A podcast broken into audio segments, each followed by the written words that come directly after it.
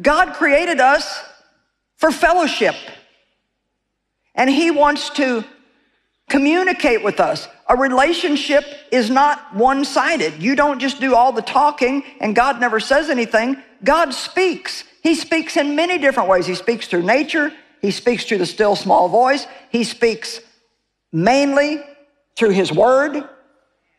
God can even speak through our circumstances. God speaks in our heart. Sometimes he speaks even through desires, not desires of the flesh, but real, true desires of the spirit. And if you don't believe that God can talk to you, you know, when we talk to God, it's prayer. But if we say God talks to us, they think we're paranoid. and you know, you go in certain circles and they just, I mean, you just about get run out of the building if you say God said.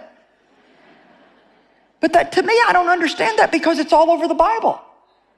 My sheep know my voice. The voice of a stranger they will not follow.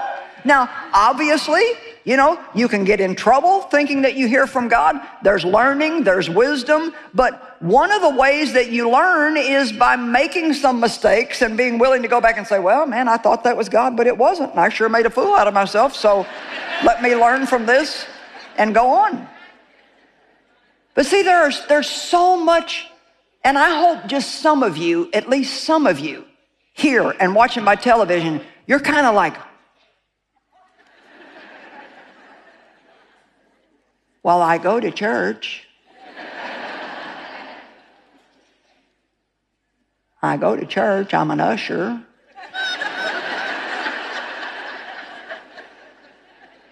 I believe the doctrines. No, I'm talking about close fellowship.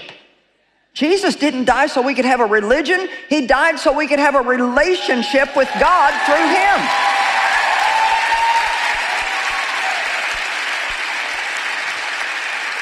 And see, God cares about everything that concerns you. I mean, the littlest, tiniest things that wouldn't even make any sense to anybody else, God cares about that with you. He's concerned about everything that concerns you. Absolutely everything. Close fellowship. And if nothing else, I want this message to bring you into a greater awareness of how the Holy Spirit is with you all the time.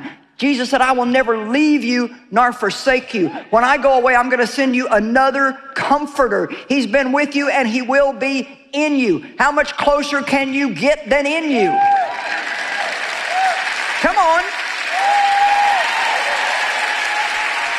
I mean, being a Christian is absolutely taking a journey with God is an amazing spiritual journey. There is nothing boring and dull about life with God. Now, if all it is to you is a trip to church each week, go home and act like you're not changed, go back to church, mm-hmm, then that's you're going to get tired of that pretty fast. But I'm telling you what, to know who you are in Christ and to know your inheritance in Him and to know the power that belongs to you as a believer, to know the power of the Holy Spirit that you can have in your life all the time.